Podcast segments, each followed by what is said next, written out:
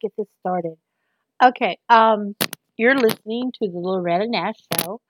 I am reading from I'll Take My Stand by 12 Southerners, and I am in the article called A Mirror for Artists. Um, being an artist myself, uh, it's interesting. And of course, when I'm reading this out loud, it's kicking up a lot of the art history that I had to learn to get my degree, which was yeah, my degree is a Bachelor of Fine Arts degree in studio arts. Yeah, studio arts. So drawing and painting basically, because that's all the my college had at that moment in 1992.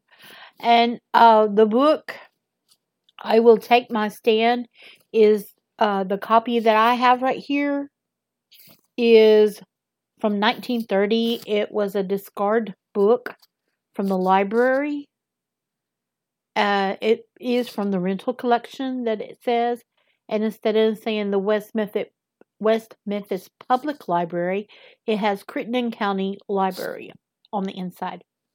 Okay, where I stopped on the last episode, I don't remember.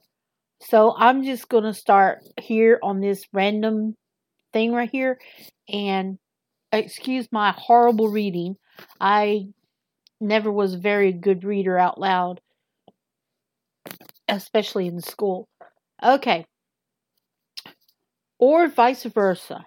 Modern man can move himself uh, to a place where art is, to the Louvre, to the cathedrals, to the Patagonia, uh, to meeting to meetings of the Portrait Society of America. Though powerful and adequate through power of accumulating wealth in public or private hands, he can bring precious canvases and sculptures together for multitudes to stare at. He can build immense libraries. No, he can build immense libraries or put little libraries on wheels. The flying libraries may be, um, the flying library may be looked for eventually.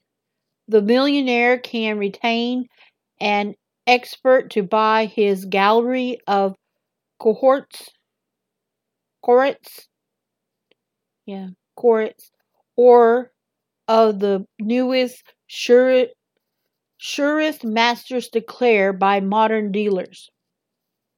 Or as wealth uh, trickles down to humbler hands, the shop girl can get a 10 cent print of Corot to hang above her dressing table or buy her dollar edition of uh, Shakespeare with an introduction by Carl Van Deen. Carl Van Doren. Some of these people I don't uh know. This is, of course, it's 80 something years ago. Okay, let me get back. Uh, between the shop girl and the millionaire, will, of course, be the universe art audience of all people, introduced to the classics through uh, scheme through schemes of mass education and trained from babyhood in nursery schools in all various of art appreciation.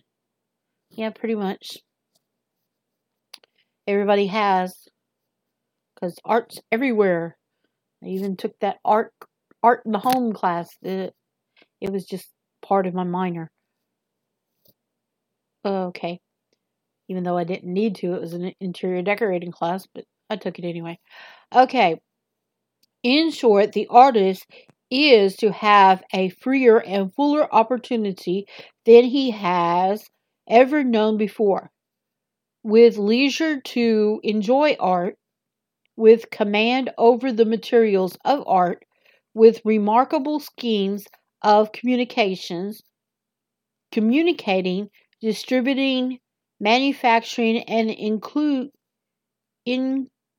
incalculated art, how can the creative spirit fail to respond to the challenge? Why not a golden age of the arts? Wherein ideal cities, grandiose design, grandiosely designed, shelters a race of super beings who spend all their unequipped, their unemployed moments disdained by the numerous when production is finally uh, regulated in visiting art museums, reading, reading immortal. Give me a second. Immortal works and dwelling in beautiful homes adorned with designs approved by the best interior decorators. What a shame if, with all this Tennessee array of compulsion, the stubborn pig. Man, some of these words in here is. Uh, okay, let me. Uh, yeah, uh, they're really. Oh, this must be a very bad book. Uh, bad for now, anyway. Uh, what a shame if all this uh, Tennessee array of compulsion compulse the stubborn pig who the stubborn pig still refers to go over the sty. Yeah, this is what's happened. Yeah, this is what happens. The art behave with piggish uh, contraries. Contrariness. Yeah, contrariness. They will not uh, budge, nor will they run crazy off into the briar into briar patches and mud puddles, squealing hideously. Huh. You know it's really funny? My daughter is about to uh they're about to read the Animal Farm in English uh in the next uh week. So this sounds what whenever I saw that when I read that other part in that paragraph, I thought of, you know, of the Animal Farm. I never really got to read it or watch the movie, but um uh yeah. But some of this that it was talking about, we have gone beyond the cathedrals, the museums and stuff. Okay, let me digress because um I go off on a tangent sometimes on this stuff. Hi, let me go back to a mirror for artists. Okay. Uh, it is common knowledge that whenever it can be said to exist at all, the kind of leisure provided is by industrialism is a doubtless benefit, is a dubious yeah, dubious benefit. It helps nobody but merchants and manufacturers who have taught us to use it in industriali- industrially consuming the products they make in great excess over the demand. Moreover, it is spoiled, a leisure, but the work but the kind of work that industrial that industrialism compl- compels. The furious pace of our working hours is carried over into our leisure hours with which are fever, feverish and energetic. We live by the clock. Our days are a muddle of activities strangely pursued. Yeah.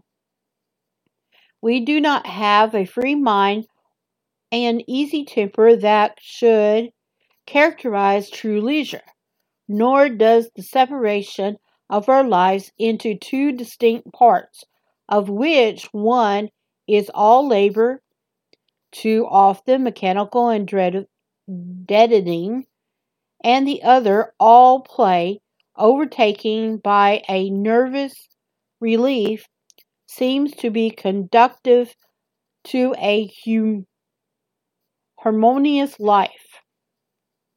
The arts will not easily survive a condition under which we we work to play as cross uh, at cross purpose purposes. We cannot separate our we cannot separate our being into contrary halves without a certain amount of spiritual damage. The leisure thus offers is really no leisure at all. Either either is it pure sloth, under which the arts take on a character of mere entertainment purchased in boredom and enjoyed in utter passivity or it is other kind of flavor taken of out of a sense of duty pursue a kind of fashionable enterprise for which one encouraged must be continued continually whipping up by reminders of one's obligation to culture. I I think I just my mouth just went automatic, so um I really didn't read it good, but um it actually is kind of true. Because, you know, I'm struggling. I'm a struggling artist. I've got my degree 30 something years ago. I was expecting me to get a job like cuz back back when I was in school, they always say, if you got a degree, you got a degree, you get a better job, you get a better job. Well, I live in rural Arkansas, so I was thinking that if I did get the degree, and, especially at something that I like, I would got a better job. Well, graduated, knocked on doors. You don't have a Bachelor of Science degree. Uh huh. What? A Bachelor of Science degree? Why do I need a Bachelor of Science degree? You need a Bachelor of a Science degree because uh, to do graphic design. And I'm like, uh, a what?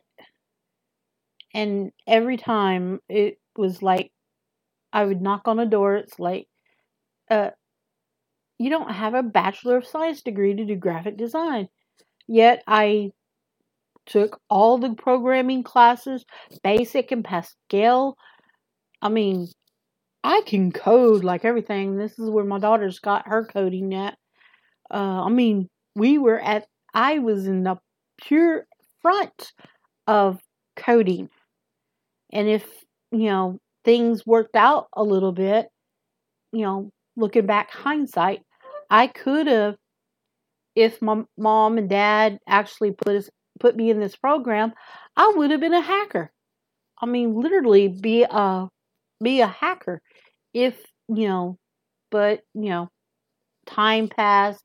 We couldn't afford it. They couldn't keep me coming up here to the the community college, and then uh, when they found out how much it cost, it you know, it, to get in the program, it was like nah. So I'm gonna stop for right now for this mirror for artists, and I'm gonna start uh, reading back on it in a minute, in a, a little bit. Um, uh, the was my um someone to uh, saying goodnight. Um, you are listening to Loretta Nash, the Loretta Nash Show, and I am reading out of, I will out of the book I found at the library called "I'll Take My Stand" by Twelve Southerners, and I'll I have divided all these up in 15 minutes, so I'll be back with you in just a bit. Okay, there we go.